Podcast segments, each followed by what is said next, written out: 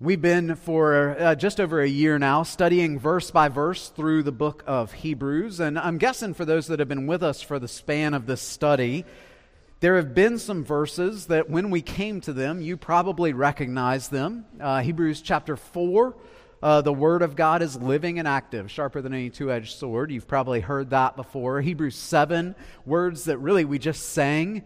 Um, he ever lives to intercede for us. Hebrews 12, uh, fix your eyes upon Jesus.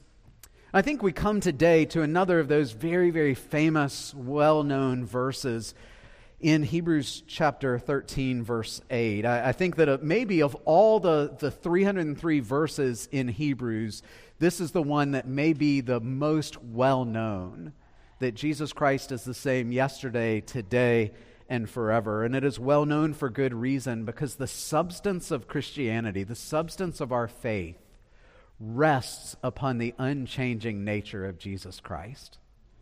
Now, before I read God's word, let's pray for his Spirit to help us. Spirit, we come to you as not only uh, the one who inspired the biblical authors to write these words, but you illumine them to us. If, if we do not have your help, then this is just a, an academic exercise of us trying to understand an ancient text. But when you are with us, this is the living God speaking to your people. So we pray that you would speak, Lord, and give us the humility to listen. We pray in Jesus' name. Amen. Listen to the reading of God's word, Hebrews chapter 13, starting at verse 8. Jesus Christ is the same yesterday and today and forever. Don't be led away by diverse and strange teachings, for it is good for the heart to be strengthened by grace, not by foods which have not benefited those devoted them. We have an altar from which those who serve the tent have no right to eat. For the bodies of those animals whose blood is brought into the holy places by the high priest as a sacrifice for sin are burned outside the camp. So Jesus also suffered outside the gate in order to sanctify the people through his own blood. Therefore, let us go to him outside the camp and bear the reproach he endured. For here we have no lasting city but we seek the city that is to come. Through him, then, let us continually offer up a sacrifice of praise to God. That is, fruit of lips that acknowledge his name. Don't neglect to do good and to share what you have, for such sacrifices are pleasing to God. The grass withers and the flower fades, but the word of our God will stand forever. I want you to imagine for a moment. This is an exercise we've done a few times through the book of Hebrews, but I want you to imagine you are a first century Jewish Christian among those who would have been receiving this letter, the, the letter to the Hebrews. You would have been raised Jewish. So that means all your life, prior to the last few years probably of coming to know Christ, all your life the pattern was to go to the temple if you were in Jerusalem, or to go to the synagogues that were spread around. And you would do that week after week, and you would observe the ceremonies and the rituals of Judaism. And unlike Judaism today, which is largely a marginal fringe religion in our world in terms of numbers, it's a very small minority. To be Jewish in the first century in Jerusalem and the surrounding area was very much to be among the vast majority of people. See, everybody who wasn't a Jew was an outsider. And then someone shared the word of God with you, and your whole life changes, and you come to saving faith in Jesus Christ. And you realize that all those rituals and ceremonies of the Old Testament that you've been doing all your life, it's not that they were wrong but that they've been fulfilled, they've been completed in Jesus Christ. And so you leave all of that behind. And rather than going to the temple to worship, you're worshiping in people's homes in their living room or in open fields, or sometimes they're even having to do it under the cover of darkness in catacombs and, and cemeteries. Rather than being in the majority crowd, you are now a fringe. In fact, m- many people in society look at you as if you have joined a cult by following Christ. Beyond that, we saw this last week in, in uh, verse 7 some of the leaders, probably who were instrumental in your own faith, seem to have gone on to glory. They seem to have died. Whether it was old age or martyrdom, we're not told. But just think about that for a moment. From the point of coming to know Jesus Christ until this moment, your entire world has been flipped upside down, and the only constant in your life has been change what was happening for many in that position? They're looking around, they're tired of being on the fringes, they miss the temple, they see persecution on the horizon, and they've taken their eyes off of Jesus. And some of them have turned away from the faith. Others are thinking about it. They're weary, they're scared, they do not know what tomorrow may bring. That's why this passage is so wonderful. It's written to remind them and us that how we feel does not change who Jesus is. It's so important for the Christian life because everything about the Christian life hinges not on our circumstances, not on how the world receives or views Christianity. It all hinges upon who Jesus is. And so, you and I, whatever circumstances we are facing, we must keep this truth at the center of our eyes and the center of our hearts that Jesus Christ is the same yesterday and today and forever. That is the truth that anchors us amidst a world that is constantly in the midst of storms. You know, there won't be a time this side of heaven in which the storms that come into our lives will completely cease. But when our hearts are anchored to the Lord Jesus Christ, the one who himself is able to calm the storm or to calm our hearts, we can rest in the fact that Jesus Christ has always been the same, is the same, and will always be the same, no matter what our circumstances tell us. And it's in that that we find strength for today and hope for tomorrow. So we're going to look at Jesus in three tenses today. We're going to look at Jesus yesterday, who he is today, and who he will be forever. So, first, let's look at Jesus yesterday. And we need a little bit of context here, especially for those who are visiting and haven't been with us through this whole study of Hebrews. Jesus Christ is the greatest person to ever live. And I mean that both in the wonder of who he is, but also the magnitude of the roles that he fulfilled. In the Old Testament, there were, there were three roles, three what we call offices. And all of them were fulfilled in the Old Testament by imperfect people.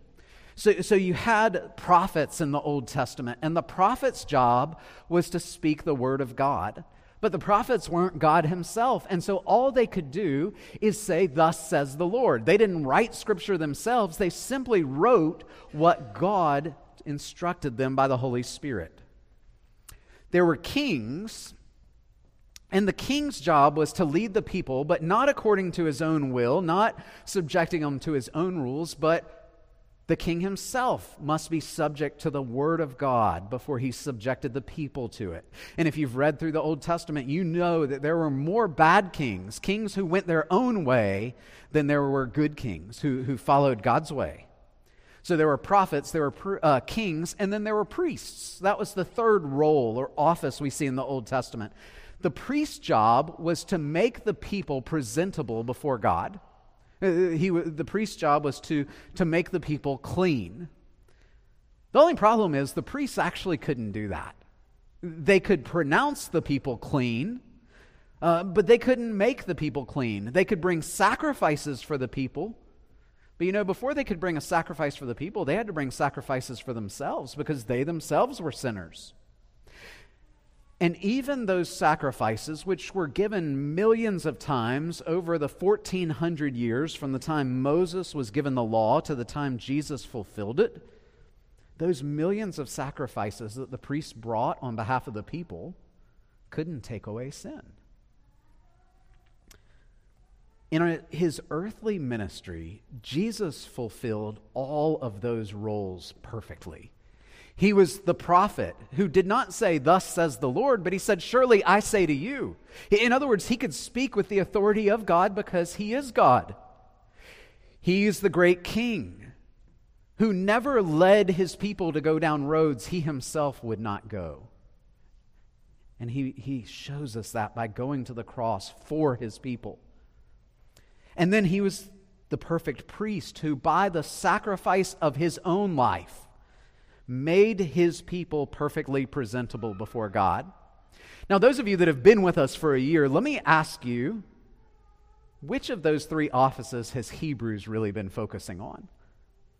Well, it's the priestly office. Uh, Hebrews has been all about how Jesus is the better priest. Those priests, those priests were imperfect. Those priests would one day die and couldn't continue doing their job, those priests never got to sit down because there were always more sacrifices to make. The whole book of Hebrews really has been emphasizing Jesus as the better priest. Now, most of us, I'm guessing, don't think in terms of Jesus as our priest. That's not primarily the way that we think about him. We, we know it's true, but that's not primarily the way we think about him. That's the way theologically Hebrews presents him to us. We think about him as priest in the way that the Gospels present him to us. The Gospels teach us about the Jesus who touched the untouchable right? He, he, one of the pictures of the Old Testament, of sin in the Old Testament, was that lepers were off limits. They were untouchable people. Nobody would go near them unless, by some miracle, their leprosy was cured. The priest could not go and make them clean. Now, if they were clean, if they had been cured of their leprosy, then the priest could pronounce them clean, but the priest could not make them clean. But you know, we see it in Jesus' ministry. In the, all throughout the Gospels, lepers came to him and he touched them and he took away their leprosy. Not only that, but he could pronounce them clean, he could forgive their sins. So Jesus, as a priest in the Gospels, touched the untouchable. You know what else he did? He loved the unlovable. One of the things that, that really upset the religious leaders of Jesus' day was that he spent time with sinners. They were often referred to kind of as shorthand tax collectors and prostitutes. That was the epitome of sin in the Old Testament. And Jesus was drawn to them not because he liked how they were living, but because he was concerned about where they were heading. He knew that continued to, to go down the path of their sin would lead them to, to the judgment seat of God. And Jesus went to them with the good news of the gospel, and they came to him. They were drawn to him, unlike any religious leader they had ever met. They met in Jesus, a man that would love the unlovable. So he touched the untouchable, he loved the unlovable, and he welcomed the unwelcome. This is the picture the Gospels present of Jesus as our priest. He welcomed the unwelcome. Just think of on one occasion, children came to Jesus. And the disciples are there and they're sort of functioning as Jesus' bodyguards at this point, or at least they think they are, and they're really annoyed because the children are noisy and unruly. Jesus, we've got real kingdom business to attend to. Get these kids out of here. What does Jesus say? No, no, no. Children don't get in the way of kingdom business. Children are kingdom business. So let the little children come to me and do not hinder them, for theirs is the kingdom of heaven. You see, the gospel presents in history what Hebrews presents theologically that Jesus is our great high priest. And when we survey his life and the way he touched the untouchable, loved the unlovable, and welcomed the unwelcome, we see a heart unlike any who has ever graced the face of this world.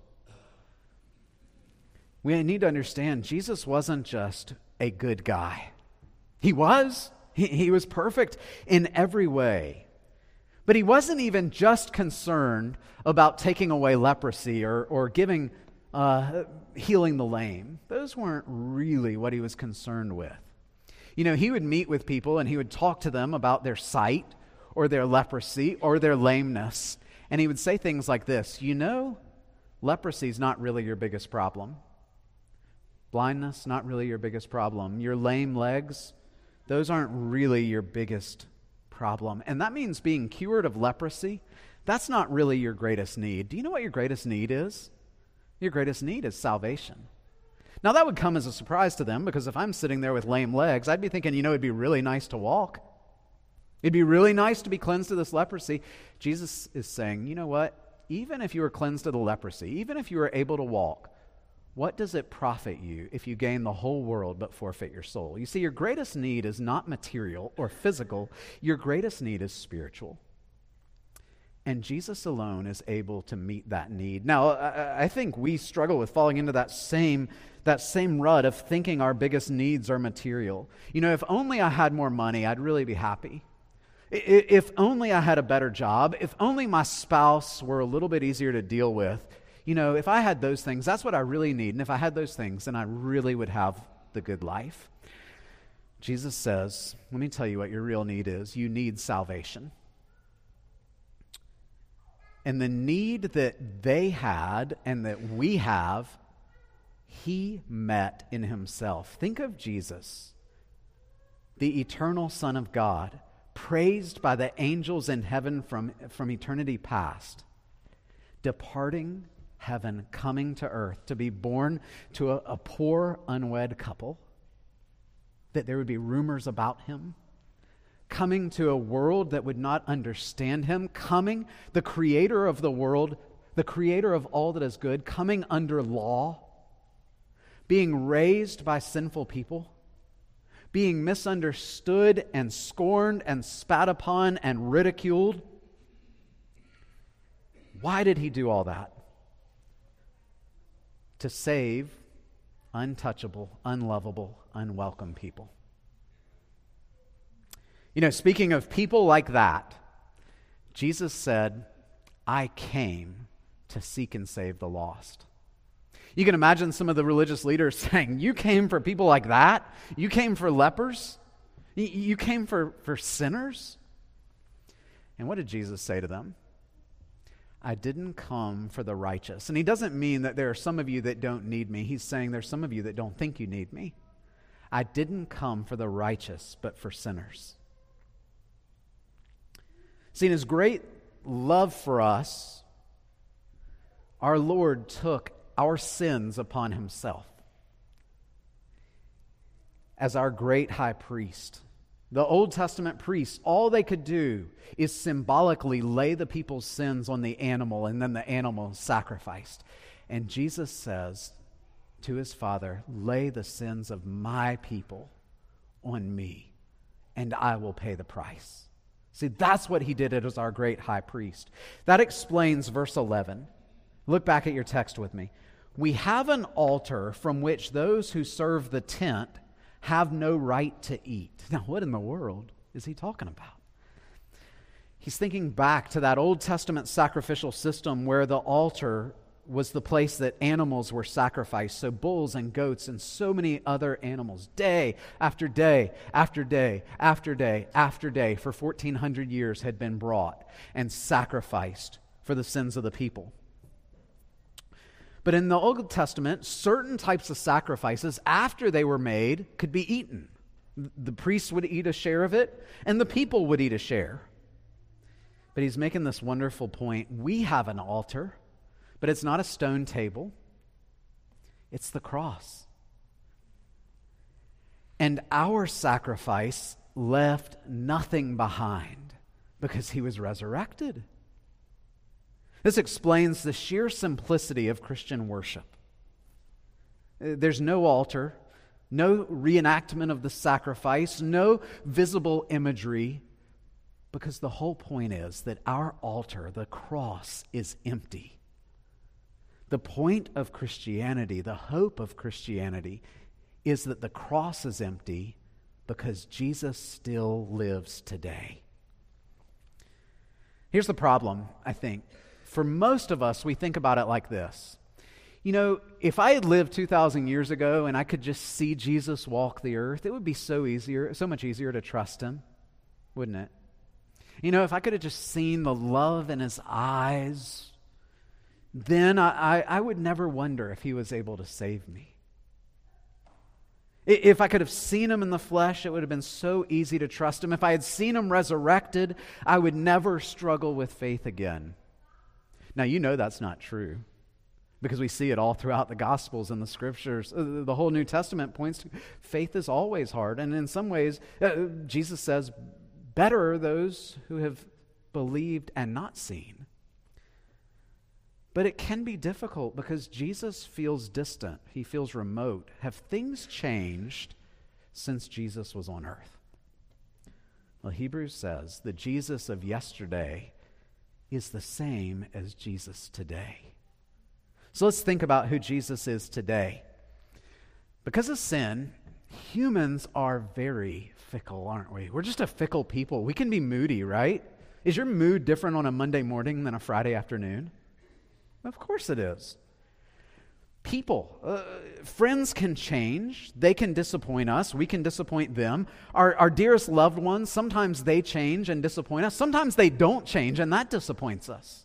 You, you, know, you know the old joke about marriage. He marries her hoping that she won't change. She marries him hoping that she can change him.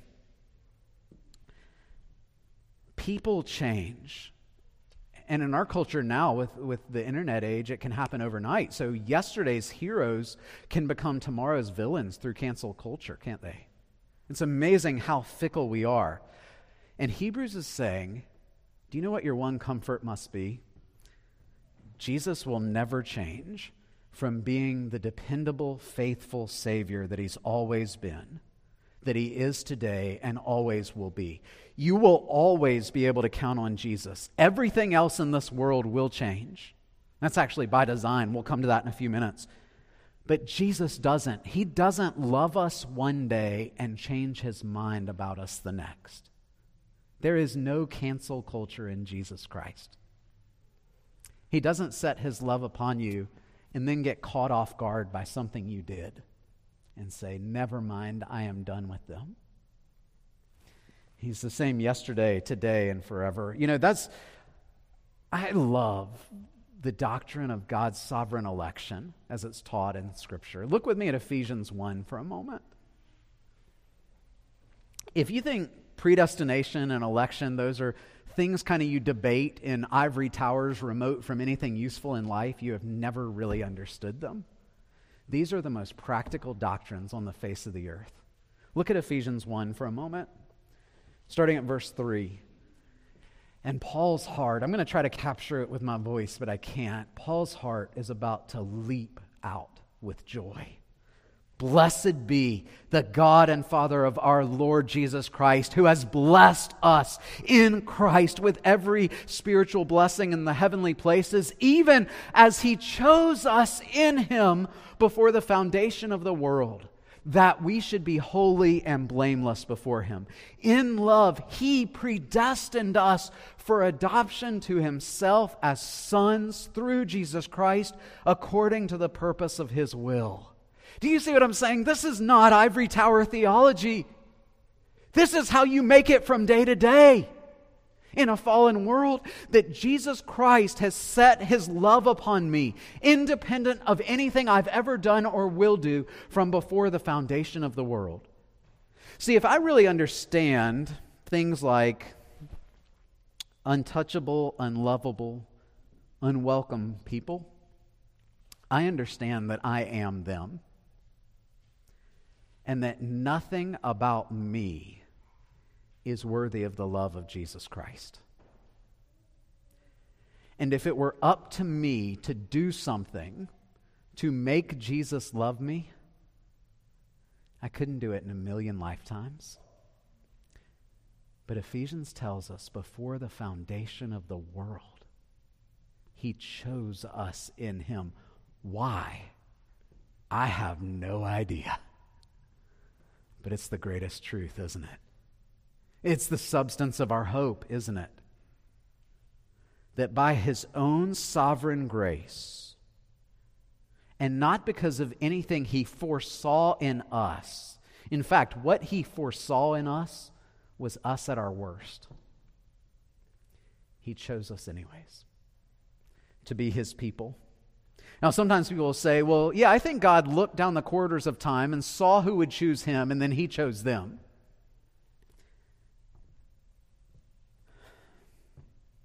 That's not how it works. He chose us before the foundation of the world, not because he foresaw faith in us, because there would be no faith apart from his work in us. But he chose us simply by his grace. And he gives us faith as a gift of his grace.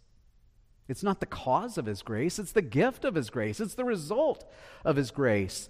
And He who began a good work in us will carry it to completion in the day of Christ Jesus. That's good enough news to make Presbyterians say amen, isn't it? His great love that He showed to sinners, that hasn't changed. His patience with slow learning disciples, it hasn't changed. His dogged determination to seek and save the lost by the power of the gospel, that hasn't changed. A heart that is overwhelmed with compassion for untouchable, unlovable, unwelcome people, that hasn't changed. His heart is still resolutely set upon us, and that will never change. There is no cancel culture for those who trust in Jesus Christ. We who are His by faith are His unchangeably because of His unchangeable character. My hope for eternity rests not in what I have done, but in who Jesus is. That He is not a fickle God, but He is the same yesterday, today, and forever. Doctrine matters, doesn't it? it? When it seeps into our souls, it produces in us a well of tremendous overflowing joy. You know, that's why Satan is always seeking to attack doctrine.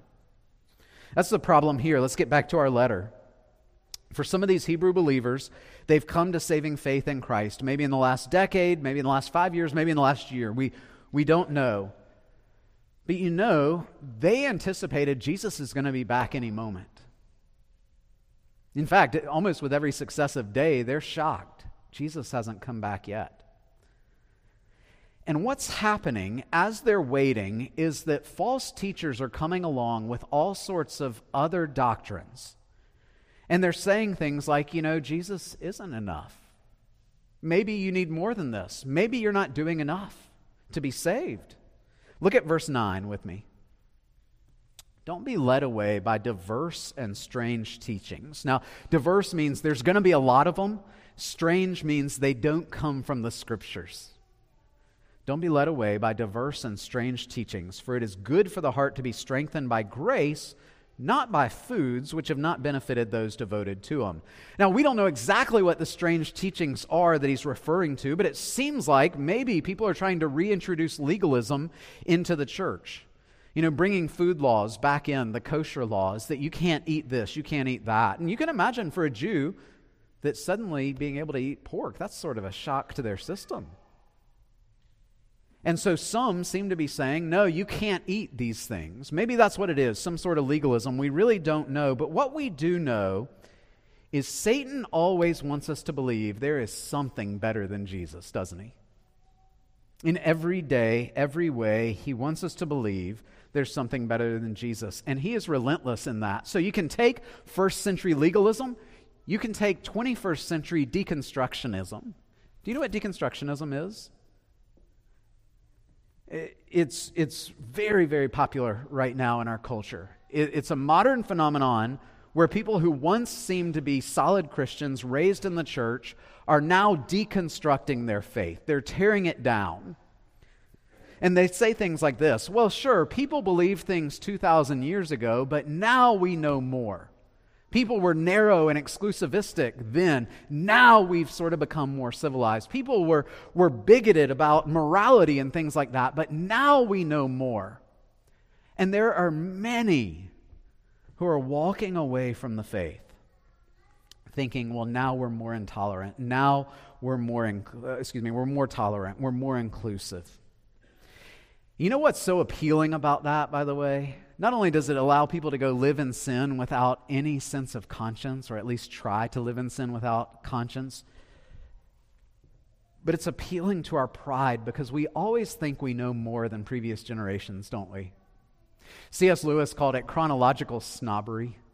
We always assume that we knew more than the past generations. So you hear people say things like, well, yeah, 2,000 years ago they may have thought uh, that same sex marriage was wrong, but now we know more. You know what you're doing when you set yourself up like that? You're setting yourself up as actually being smarter than God. I know things that God didn't know. I know things that God didn't anticipate. I am more intelligent than God. Let me say this as humbly and as joyfully as I can.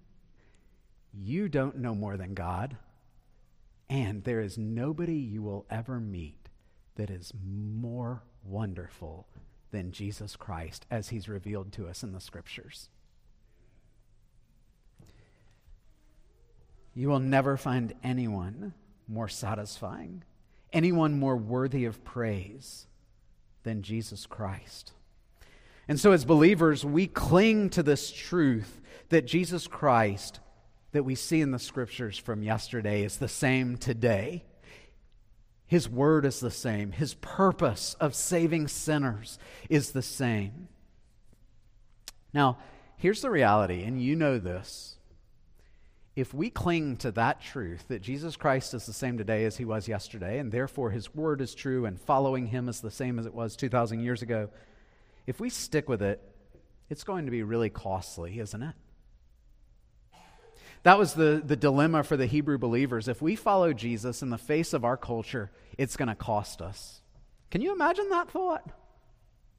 Oh, you can imagine it really, really well. But what was happening was some of them are thinking, you know, maybe we can come up with kind of an acceptable compromise with God where we profess to be Christians, but we don't do all those things that our culture doesn't like. We can sort of be closet Christians and our, our culture will accept us. Boy, that didn't die 2,000 years ago, did it? You know that temptation in your heart. I know that temptation.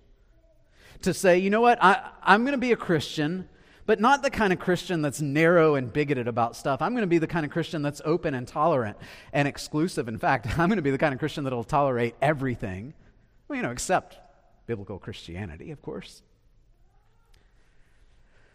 That's nothing new. Look at verse 12. So Jesus also suffered outside the gate in order to sanctify the people through his own blood.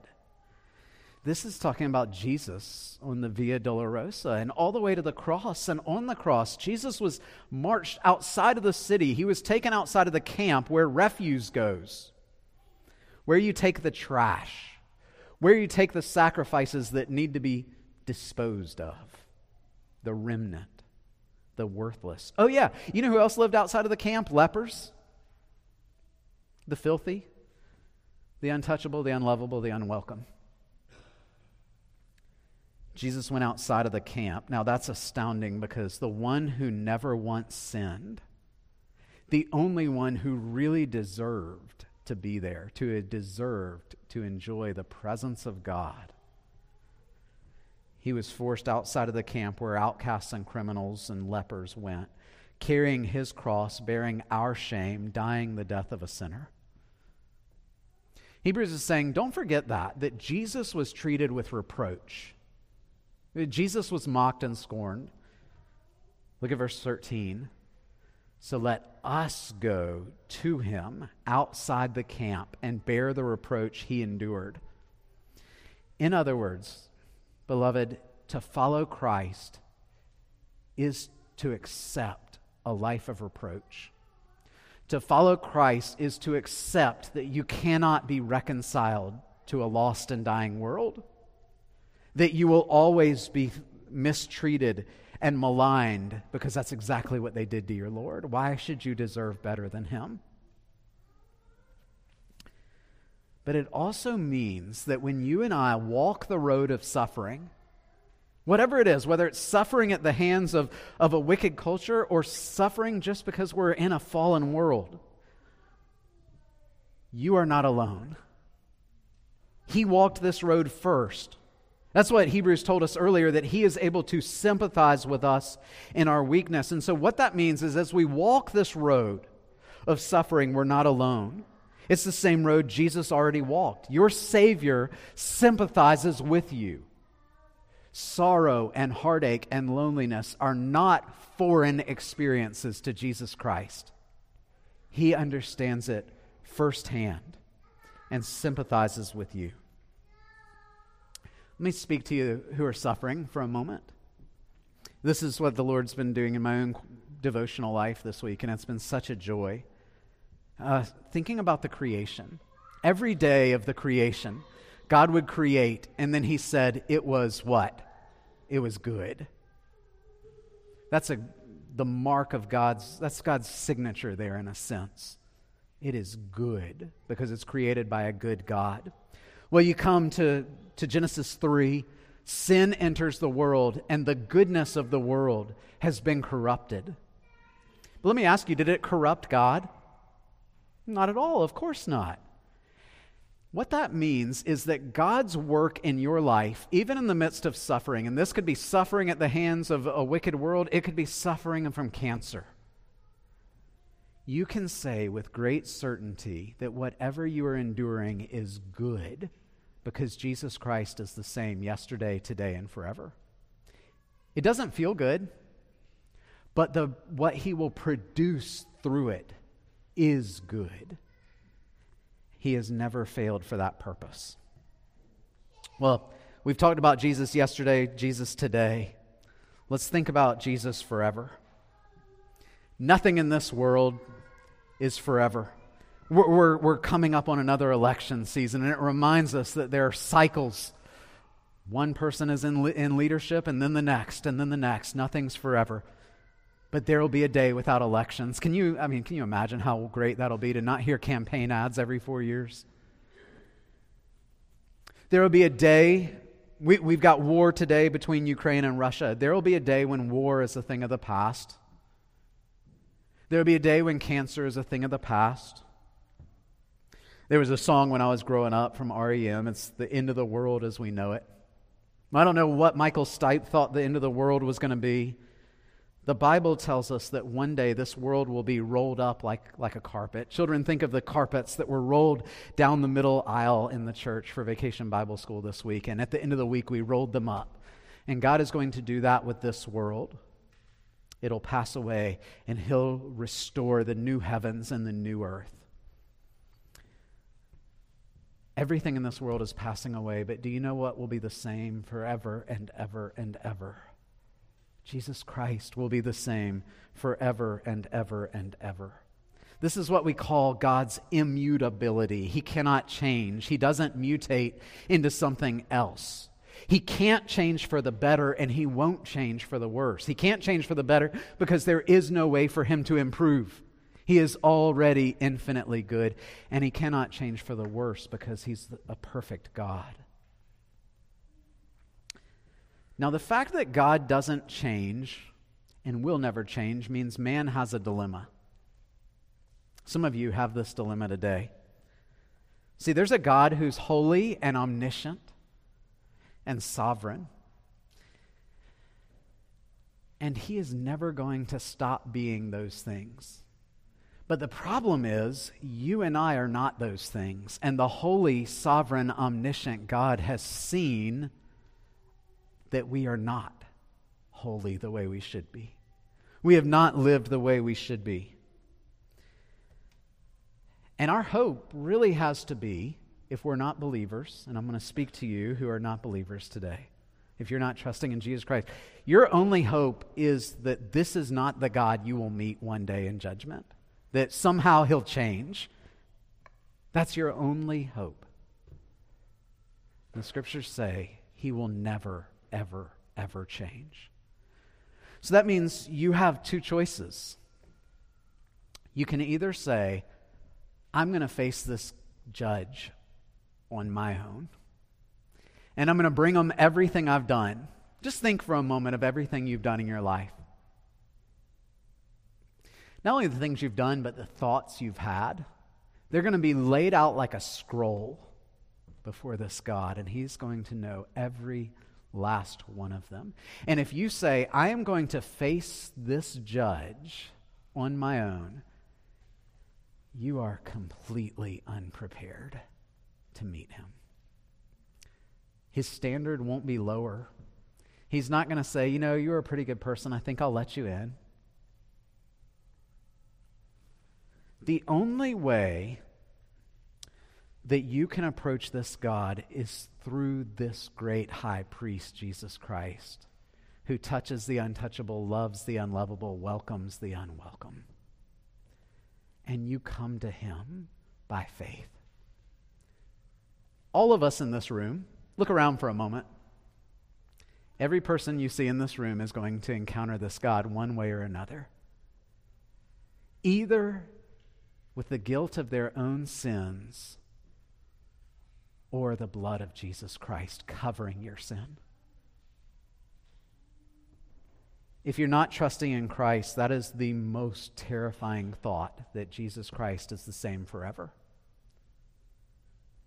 but a joyful word to those of you who are trusting in Christ. Jesus Christ is the same forever.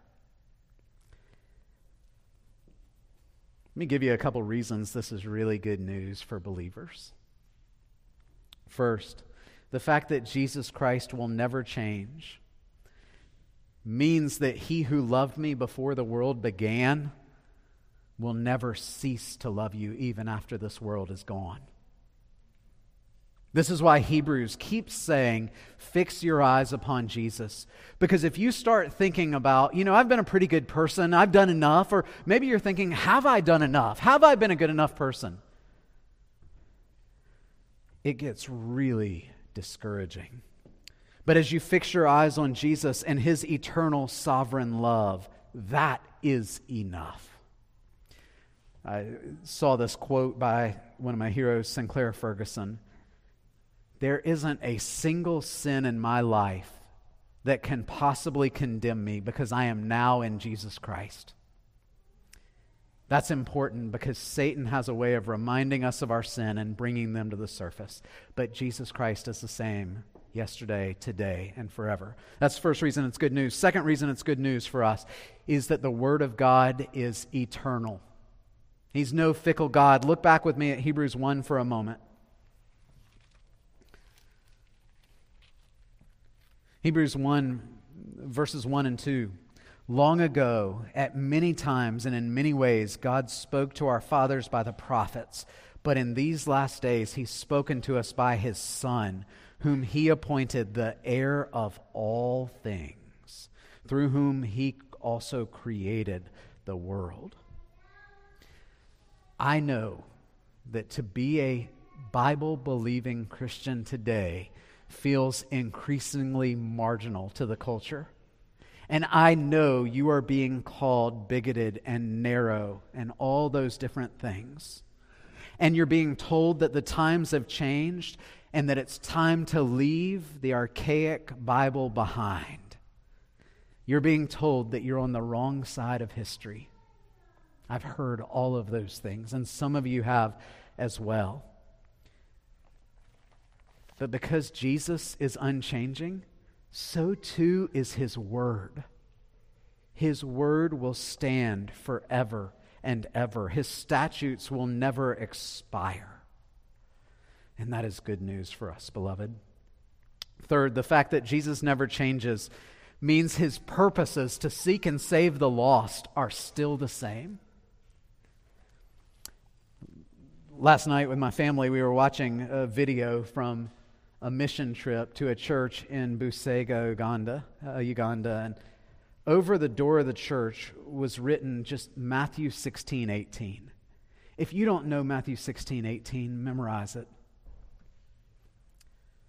I will build my church, and the gates of hell will not prevail against it. It's one of the verses we use all the time in this church. And so, as I watch a, this video of a church from 7,540 miles away, it was such a joy to remember that Jesus is building his church in Beaufort, and he is building his church in Busega, Uganda.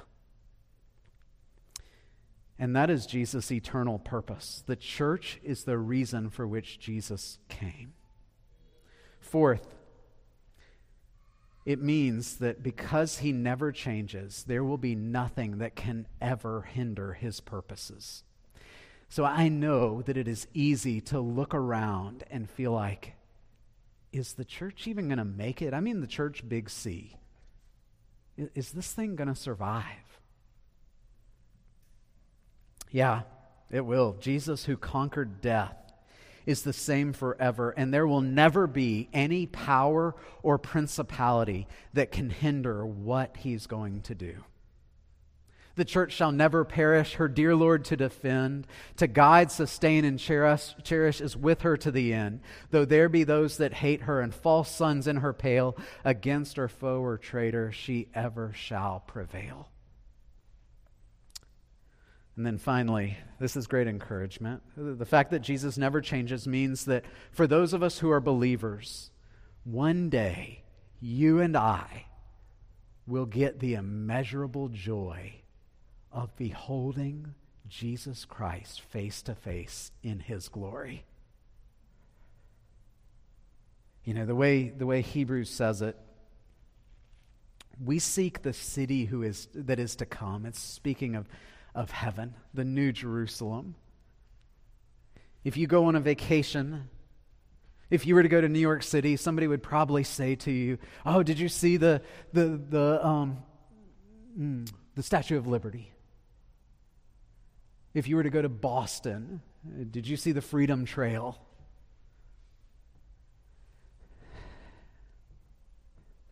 What's the spotlight of heaven? What's the thing you have to see? It's Jesus Himself. And for those of us who are believers, when you close your eyes in death, your first glimpse of Jesus Christ will be utterly breathtaking, infinitely more breathtaking than you or I can imagine right now. And what's awesome about that is uh, after, let's say, 10,000 years, we won't grow bored. We'll have only, to borrow Newton's language, we've only just begun to see how glorious he really is. You'll never run out of things about Jesus Christ that will utterly astound and amaze you, Christian. These are glorious truths. Jesus Christ is the same yesterday, today, and forever. Our salvation began with him it rests upon him, and one day it will be completed by him as our faith becomes sight, and the, these heaven, the, the, the earth as we know it will pass away, and the new heavens and the new earth will be restored, and we will behold him as he is. In the meantime, we know, based on his own character, he will not let you go. He will not break his promises. His word is true. His promises to you are true.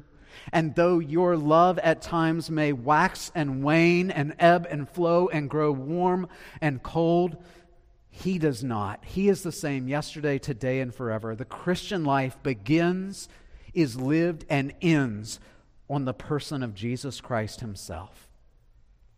Well, how do we apply this text? The application is so simple. Look at verses 15 and 16 through him, let us continually offer up a sacrifice of praise to God. That is the fruit of lips that acknowledge his name. Do not neglect to do good and to share what you have, for such sacrifices are pleasing to God. What do you do because of who Jesus is? You live a life of praise, you live a life of sacrifice. what Hebrews is saying here is that our duty, out of gratitude, is to bring our life as a daily offering to God, the same way that a Jew would have brought an ox or a sheep or a goat, as an expression of our gratitude and wonder at what He's done for us and who He is. C.T. Studd, missionary, captured it this way. He said, If Jesus Christ is God and died for me, then no sacrifice I could ever make for him could ever be too great. Go home this afternoon and in your time with the Lord, bring that question before God What can I do to praise you more, to live more to your glory, to be a pleasing sacrifice to you? That's your application. Let's pray.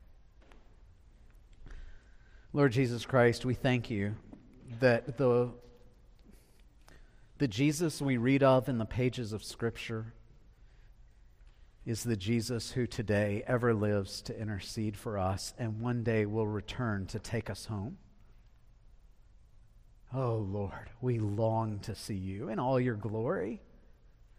And whatever our imagination can conceive of what it will be like to behold you, our imagination is going to fall infinitely short because your glory is far greater than anything our pitiful minds can conceive.